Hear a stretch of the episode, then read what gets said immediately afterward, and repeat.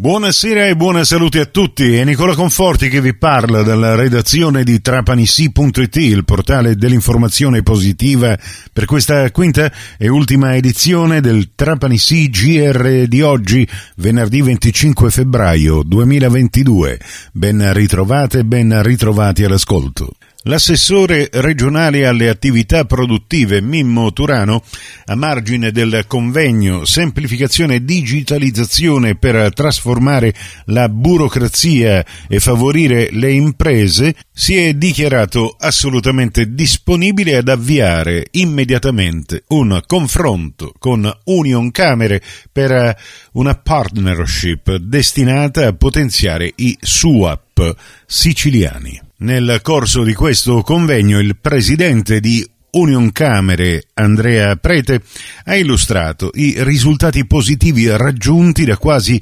4.000 comuni italiani grazie alla piattaforma dello sportello unico attività produttive delle Camere di Commercio che ogni giorno gestiscono migliaia di procedure di avvio di esercizio delle attività di impresa interamente online. Da lunedì 28 febbraio prossimo i bambini che usufruiscono della mensa scolastica nel comune di Trapani avranno nuovamente la possibilità di pranzare a scuola con regolarità e di intrattenere rapporti sociali e di condivisione con i loro coetanei. Con soddisfazione da parte del comune di Trapani e dell'amministrazione della società Le Palme Ristorazione e Servizi Infatti è arrivata la sentenza del TAR che poneva la siciliana Pasti SRL contro il comune di Trapani nei confronti della ditta Le Palme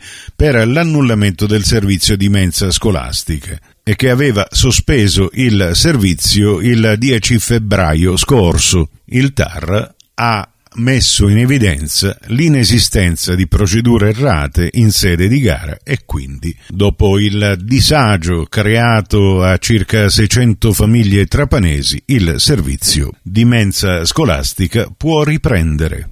Arriva in Sicilia l'esperto in gestione dell'energia di Poste Italiane. La sostenibilità è al centro dell'azienda anche in provincia di Trapani, in quanto a LED, smarting building, fotovoltaico, sono questi alcuni degli interventi nelle sedi di Poste Italiane per la decarbonizzazione degli immobili e della logistica grazie all'innovativa figura dell'esperto in gestione dell'energia EGE, che per Poste Italiane Sicilia ha il volto dell'ingegnere Luigi Giardina. Si occupa di progetti finalizzati ad un uso dell'energia più efficiente e mirato anche in provincia.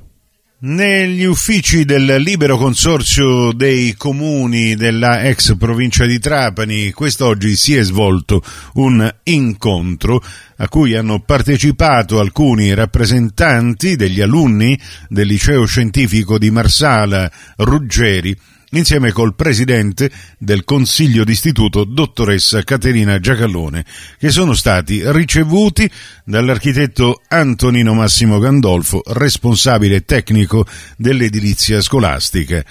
che ha esposto tutte le attività avviate a seguito della richiesta della dirigenza scolastica e che hanno portato ad investimenti per 630.000 euro per la rifunzionalizzazione dell'edificio scolastico. Alcamo, ieri pomeriggio presso il centro congressi Marconi, si è tenuto in seduta straordinaria e aperta il Consiglio Comunale per discutere le problematiche relative al presidio ospedaliero di Alcamo. Nell'incontro tenuto col commissario straordinario dell'azienda sanitaria provinciale Zappalà, il sindaco Domenico Surdi ha chiesto rassicurazioni in merito alla presenza del personale medico all'ospedale San Vito e Santo Spirito. Sono in corso i concorsi per l'assunzione di nuovo personale per l'urologia e la psichiatria ed entro marzo dovrebbero essere ultimate le procedure per assumere i dirigenti medici di medicina e chirurgia di accettazione. Ma queste rassicurazioni non soddisfano appieno le preoccupazioni della comunità alcamese.